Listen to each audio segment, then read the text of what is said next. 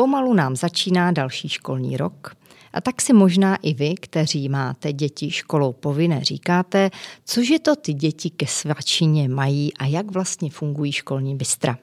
Pokud patříte mezi majitele či zřizovatele školy a hledáte nového provozovatele školního bufetu ve vaší škole, či nejste spokojení s tím, jak váš aktuální provozovatel školní bufet vede, poslechněte si dnešní podcast se spolumajitelkou a ředitelkou Refresh Bistro Lucí Benešovou. Refresh Bistro totiž provozuje největší síť školních bufetů a má víc než 35 poboček po celé České republice. Lucie, pěkný den a moc krát děkuji, že jste přijala pozvání. Pěkný den, já moc děkuji za pozvání.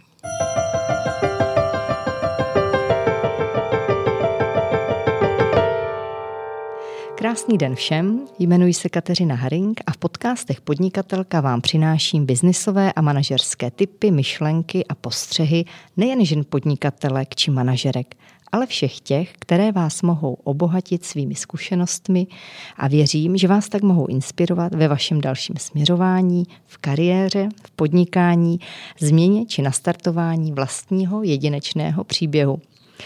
Lucie, vy jste poměrně mladá, si troufám tvrdit.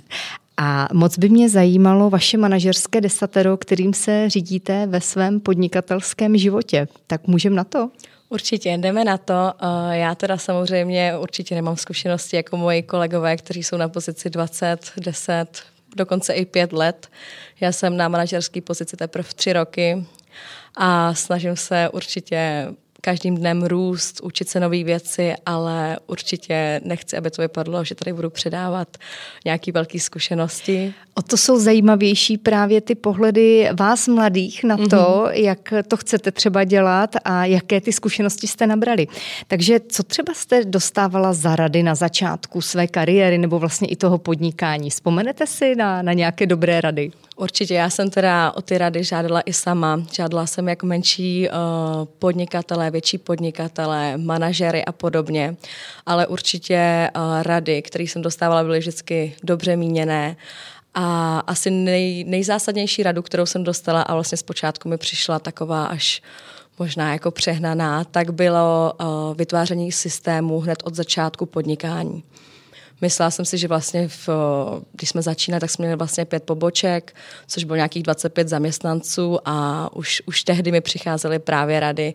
Udělejte si na všechno systémy, bude, budete mít pak eh, jednodušší růst a podobně.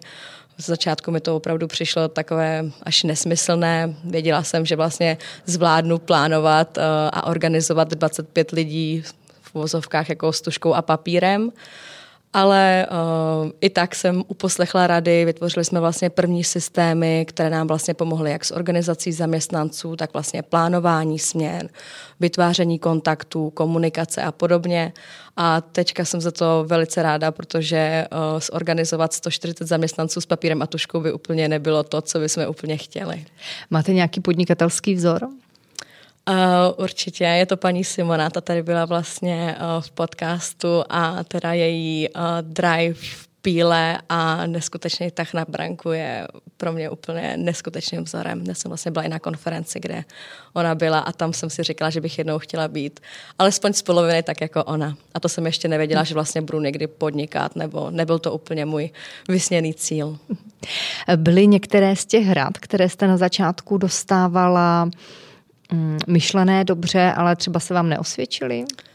Musím říct, že takovou radu jsem zaplať pámpu nedostala. Nebo jste ji zapomněla?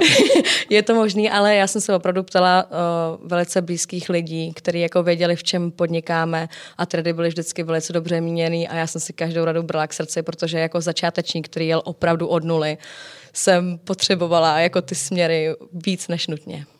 A co nějaké chyby udělala jste? Určitě. Těch chyb bylo nespočet, ale asi největší chyba, kterou jsem udělala a tam mě vlastně posunula, já jsem do firmy nastoupila jako asistentka původně a to do marketingové společnosti, která vlastně je teda mateřská společností naší firmy Designex Food tak jsem vlastně dostala za úkol tento projekt s tím, že jsme jako nečekali, že to někdy bude mít tak obří růst.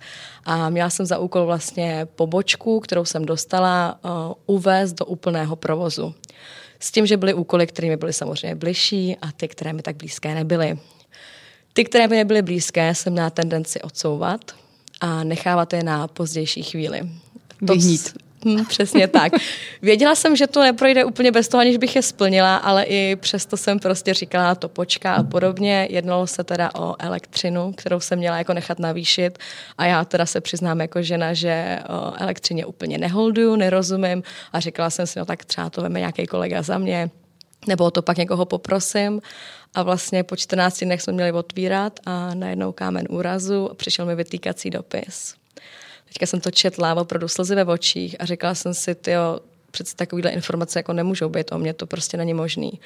Tak jsem si řekla, tak tohle je poslední negativní věc, která ode mě, o mě kdy byla napsaná a tohle už se prostě dít nebude. A od té doby jsem se jako uvědomila, že i úkoly, které nám jsou úplně nejpříjemnější a jsou nám možná proti srsti, jsou to přesně ty úkoly, které nás pak posouvají dál.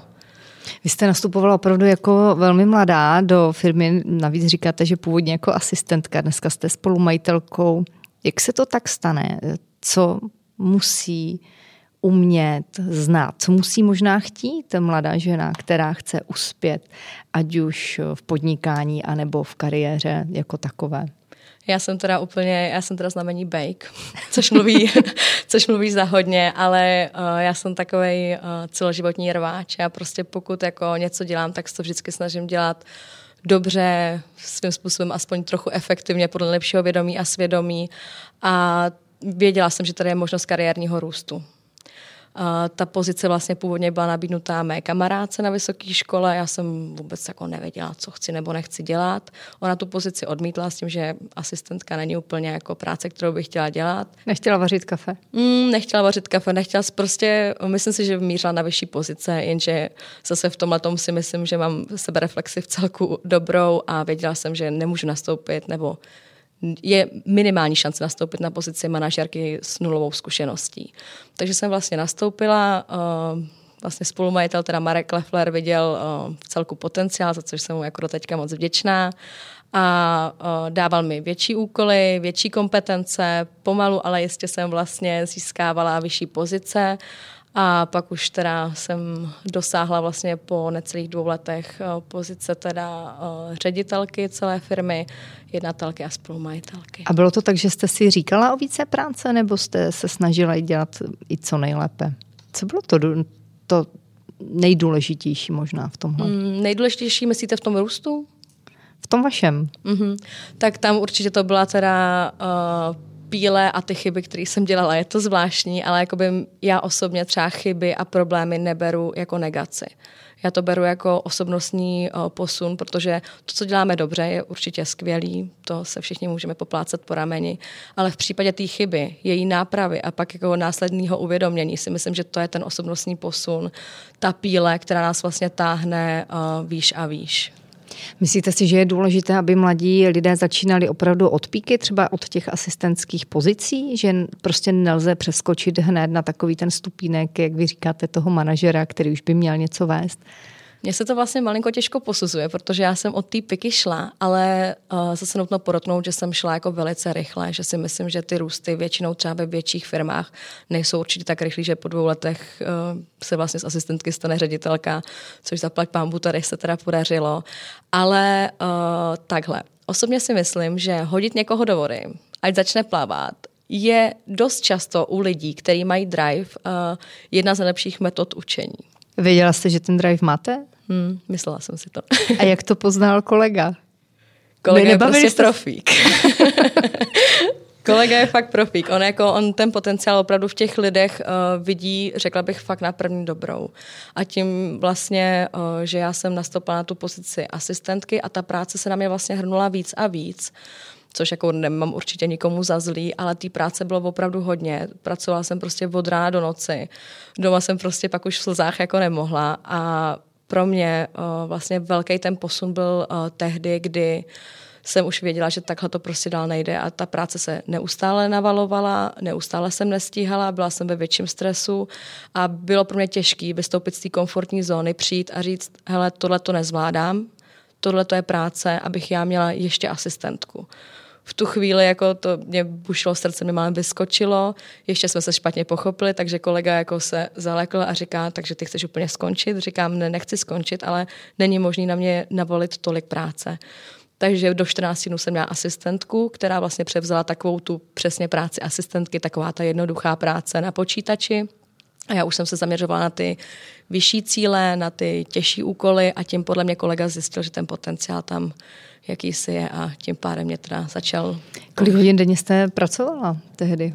No. Ještě na té pozici té asistentky. To přece jako vás nikdo asi možná nenutil. No, nenutil, ale ta práce, prostě já zase neumím odcházet s tím, nebo odcházet, chodit spát spíš s tím, že tam je prostě ještě tolik práce, že vím, že pokud jako to nedodělám, tak další den už to taky nestihnu a ta práce se vlastně jako navalovala a navalovala. Jako zpočátku to jako mohlo být, já nevím, 12, 14, 15 hodin, ale nebyla to jako práce kompetentní nebo nějaká těžká. Byla to jednoduchá opravdu práce, já nevím, pracovat v našem pokladním systému, naskladňovat tam věci, ale ta práce byla jako na uh, dlouhý časový horizont. Hmm. Takže tím, že jako já bych od, odložila práci byť dvě hodiny, tak další den vím, že bych ty dvě hodiny už nenahonila a představa konce týdne mě úplně děsila. Nebylo vám sami, e, sami sebe líto v té době? Jako, že jste se litovala a řekla si, hele, nevidím konce. A... Nebylo. Já se jako snažím nelitovat. Já si myslím, že každý to máme tak, jak si sami vybereme. Já jsem si tu práci vybrala, tak jsem to asi chtěla a možná, že i tohle to mě mělo posunout k tomu nekomfortnímu kroku říct si o nějakou pomoc. Já vás proto spovídám tak, mm-hmm. protože jste představitelkou o možná i dvě generaci mladší než já, tak mě zajímá ten názor na tu práci, protože se dnes eh, často bavíme o tom, že je potřeba mít ten work-life balance a prostě mít to srovnáno a, a Tvrdí se, že mladí lidé nechtějí pracovat a přes časy, když to tak nazvu, a být dlouho v práci. Tak jaký na to máte názor? Tak uh, určitě jsme každý jiný. Je to muž, žena, mladí, staří. Já osobně si myslím, že uh, nebo alespoň já to tak vidím, já jako fakt prací žiju, já tu práci miluju. Uh, není určitě nic, co by jsme dělali nějak negativně nebo špatně. Ten work-life balance z začátku byl problém to jako rozhodně přiznávám. Nebylo to správně to, co jsem dělala, vím to, každopádně se to odráželo pochopitelně i doma, přítel z toho byl taky nešťastný. Ten recept je takový, umět si uh, nastavit hranice a bariéry. Když už teda jste ten pracant uh, za slovo vzatý a ta práce vás opravdu baví, nebo pracovat chcete, chcete se rozvíjet, tak je určitě důležitý stanovit si nějaké hranice. Dobře, budu pracovat, budu se rozvíjet, ale v práci budu třeba maximálně 9 hodin nemůžu tomu obětovat zase celý svůj osobní život, protože mladá jsem jenom jednou a není možný to strávit jenom v kanceláři u počítače. Při čem odpočíváte nejvíc? Při sportu. Co vás baví? Uh, já jsem teda taková, že do všeho jdu po hlavě. Teďka jsem si strašně oblíbila wake surf, ale uh, vlastně miluji vedený hodiny, fitko a takový ty právě trošku hard tréninky, kdy prostě nemám čas přemýšlet na ničím jiným, než že mě bolí celé tělo.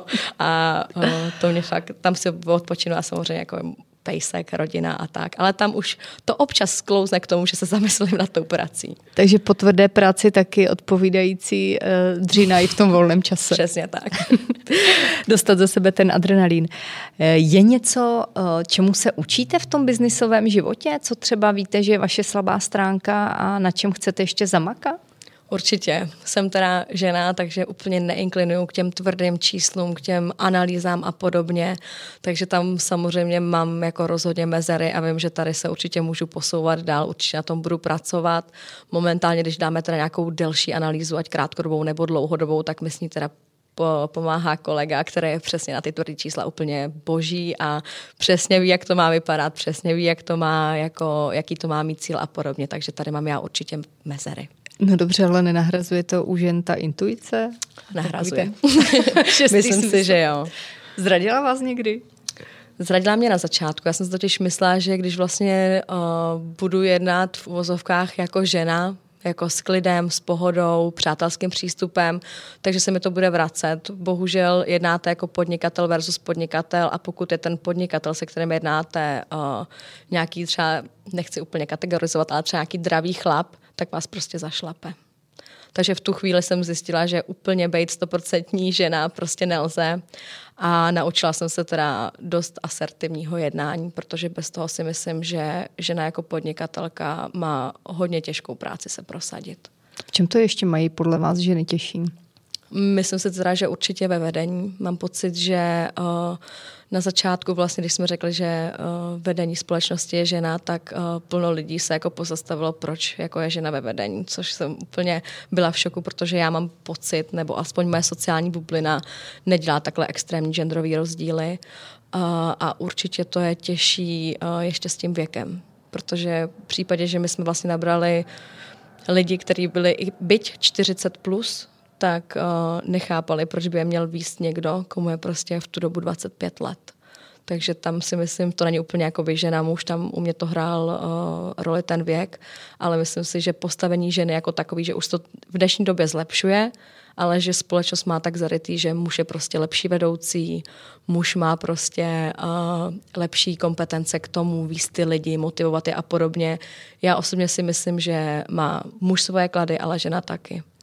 Jo, že já třeba si myslím, že ten tým beru tak, že se snažím spíš jako je koučovat, pomáhat jim. Myslím si, že žena má i větší empatii než muž. Samozřejmě to opět nechci kategorizovat, ale uh, ty muži jdou opravdu spíš po těch tvrdých číslech a zaměřují se na ty tvrdé cíle. Naopak ta žena si myslím, že to vede spíš tak jako v uvozovkách citlivou cestou. Či myslíte, že jste zlomila ten názor těch eh, kolegů, kteří tvrdili, že mladá ještě ženská jako přece nás nemůže jako nás vést? Co bylo ten, to vaše hlavní plus, si myslíte? Já si myslím, že to je tím, že jsem jim ukázala, že to asi nebude úplně tak špatný, jak zpočátku jako si mysleli, že 25-letá holka je tady přece nemůže výst, ale pak jsem jim ukázala, že vlastně uh, ty věci, které jsem jim předávala, informace, komunikace, měly hlavu a patu, začátek, konec, smysl. A uh, tím zjistili, že dali mi šanci, a pak vlastně na základě další spolupráce zjistili, že jsem teda snad na správném místě a ta spolupráce pokračovala velice, velice v pořádku. Já bych možná mohla v těch otázkách pokračovat, protože mě ty názory velmi zajímají. Jste představitelkou, jak jsem říkala, o, o mnohem mladší generace, než jsem já a máte to jinak zažito, což je úplně super. Ale pojďme se pobavit o vlastně tom podnikatelském příběhu těch eh, školních byster. Proč vlastně vznikla ta myšlenka, ta idea školních byster? Já jsem měla za to, že už jako ty bystra jsou všude, tak po těch školách, tak povídejte. Tak eh, co je asi nejzásadnějšího a takový eh, nejvíce absurdní na celém příběhu je, že to vlastně nebyl vůbec náš nápad.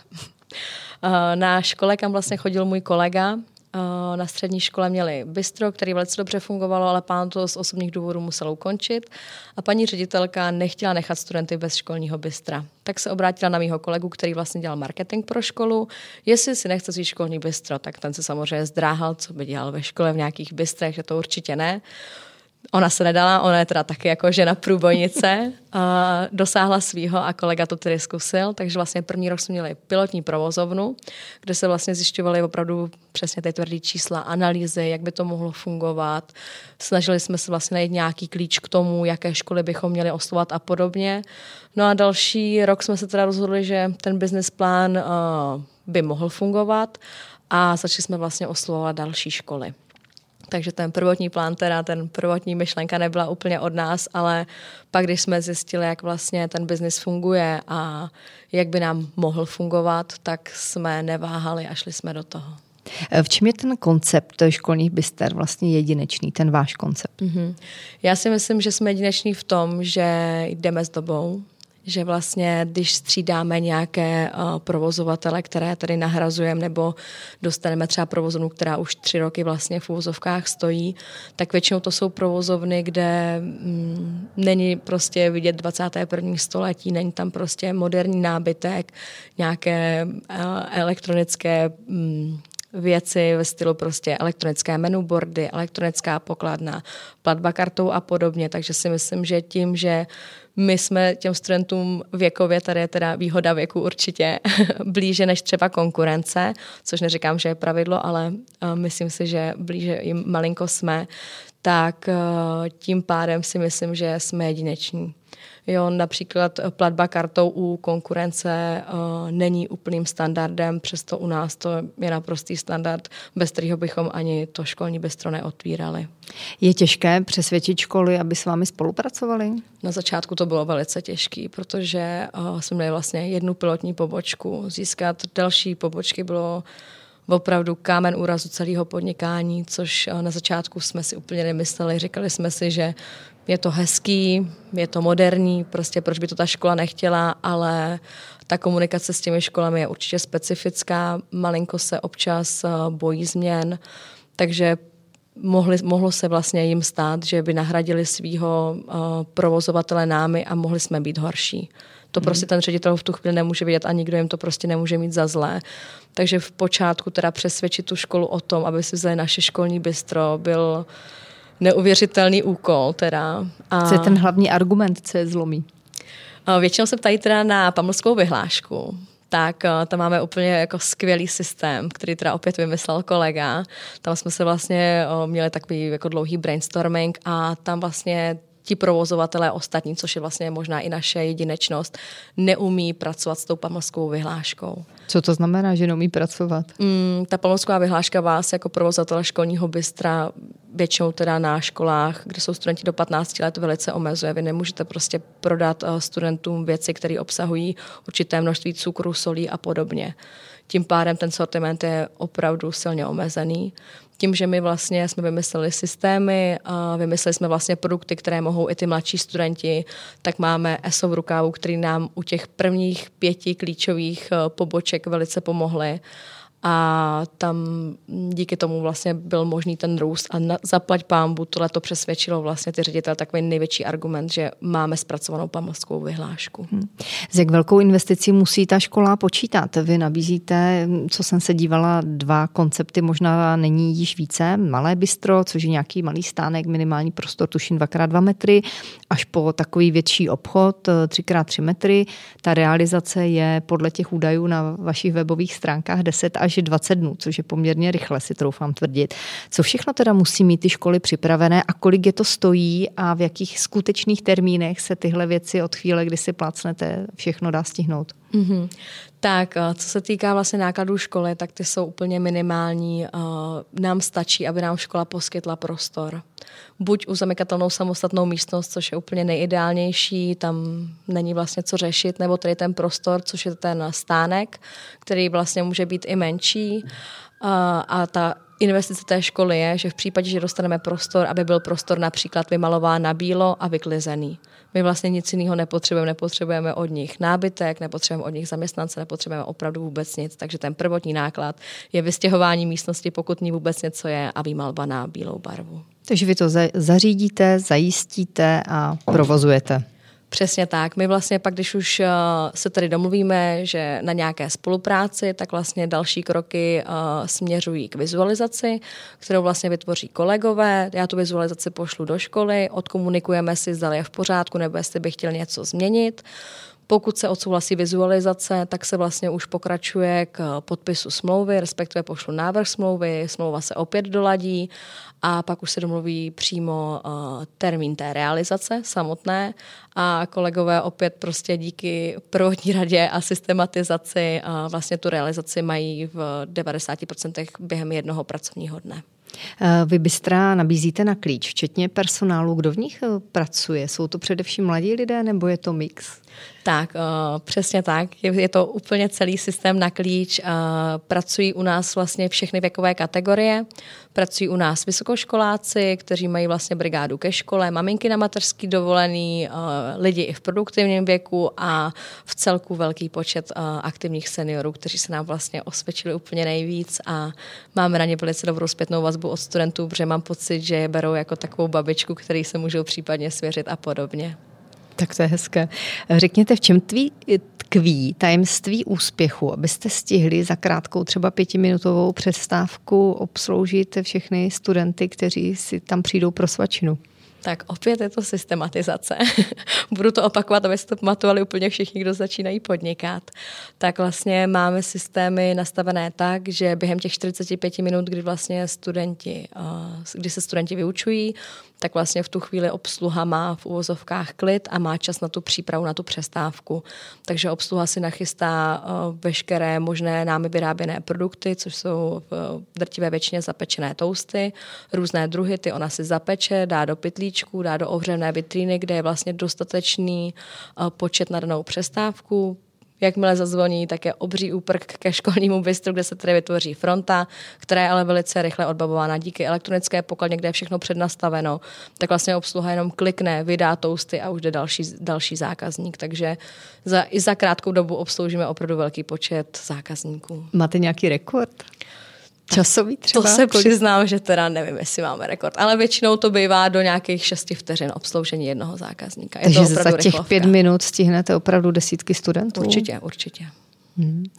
Jak se vůbec eh, ta covidová doba podepsala na vašem podnikání, protože vlastně školy byly zavřené dlouhou dobu a uh, určitě to nebylo jednoduché ani pro vás, protože jste vlastně přišli od ryby. Tak podepsala se teda úplně bohužel ve 100%. Eh, pochopitelně tím, že byly zavřené školy, tak eh, náš provoz skončil opravdu bohužel, jak byly vládní opatření ze dne na den. Uh, nikdo s tím teda pochopitelně úplně nepočítal, hlavně v tom březnu. Já jsem si původně myslela, že to bude prostě opravdu akce na 14 dní, že prostě se zavře. Myslela jsem si, že ty školy nemohou být zavřený dlouho kvůli vzdělání a teda poskytnutí vůbec toho, té možnosti vzdělání v České republice. Bohužel situace se teda lehce protáhla rok a půl, kdy vlastně v září jsme tedy eh, věřili, že už žádná vlna nepřijde, že už jsme to vlastně v uvozovkách eh, celosvětově zvládli. Bohužel se tak úplně nestalo. Mm, bylo tam složitý to, že vlastně my jsme tady všechny produkty, které jsme měli vlastně z předchozího školního roku vyhodili tím, že prošly a vybavili jsme vlastně 17 nových poboček úplně opravdu od piky, veškerá zásobovanost, která není úplně nízká. 17 poboček bylo a po měsíci nás vlastně opět zavřeli. Takže tam ta ztráta pak byla úplně šílená a to podepsání covidu bylo v milionech. Jaké jsou výhledy teď na nový školní rok? Myslíte si, že se třeba změnily i zvyky dětí za tu dobu? To je těžká otázka. Já to možná doufám, uvidíte asi, že? Přesně tak. To, na, na to bude ta analýza, kde já se vlastně můžu posunout. Myslím si a doufám, že ty zvyky dětí se nějak uh, enormně nezměnily. Uh, co se vlastně týká těch, těch svačin, tak děti furt budou mít hlad, což zaplať pámbu dobře pro nás, ale nemyslím si, že by se nějak ty zvyky těch dětí nějak enormně měnily. Naopak si myslím, že by to mohlo mít takový dopad, že tím, že byli teďka doma a sami si neustále museli vařit, připravovat jídlo, že by možná pro ně mohlo být pohodlnější přijít do školního bystra koupit si tousty u nás. A co třeba nějaké nové myšlenky a nápady za tu dobu určitě vás možná napadaly? Prozradíte, pokud nějaké takové máte, na co se můžeme těšit? Určitě. Dobu covidu jsme teda se pokusili využít určitě na růst a rozvoj společnosti, což doufám, že se nám povedlo a vlastně teďka od září zavádíme samoobslužné pokladny, které budeme mít vlastně na téměř polovině poboček, což si myslím, že také uh, velice urychlí celkové odbavení zákazníků a myslím si, že opět jsme se posunuli na vyšší úroveň v tom, že studenti se mohou sami přijít, sami vzít, sami koupit a odejít. Nemusí mít žádný styk s naší obsluhou a podobně. Až máme samozřejmě skvělou obsluhu. To zní hodně lákavě. Řekněte mi, Lucie, eh, když jste prožívala třeba těžké chvíle na tom začátku své kariéry, eh, možná i teď v té covidové době, máte nějaký motát, eh, moto nebo citát, kterým se řídíte, který vám třeba pomáhá v těch těžkých chvílích? Tak já vlastně úplně od začátku, co jsem tak nějak začala smýšlet malinko biznesově, se řídím, je to tedy kliše, ale naděje umírá poslední. A moto, kterým se řídím, já vlastně vůbec nevím, u koho jsem ho kdy slyšela nebo kde jsem ho četla, ale uh, mám, že pokud něco děláš srdcem, nemůžeš to dělat špatně. A tím se prostě řídím od začátku a mám pocit, že tak to je správně. Luci, moc díky za vaše sdílení, myšlenky, nápady, za ty vaše zkušenosti. Moc krát děkuji, že jste byla hostem a přeji vám, ať se všechno daří, ať ten nový školní rok je podle vašich představ, ať je spousta spokojených nejen žáků a studentů, ale také jejich rodičů. Já moc děkuji za celý tým.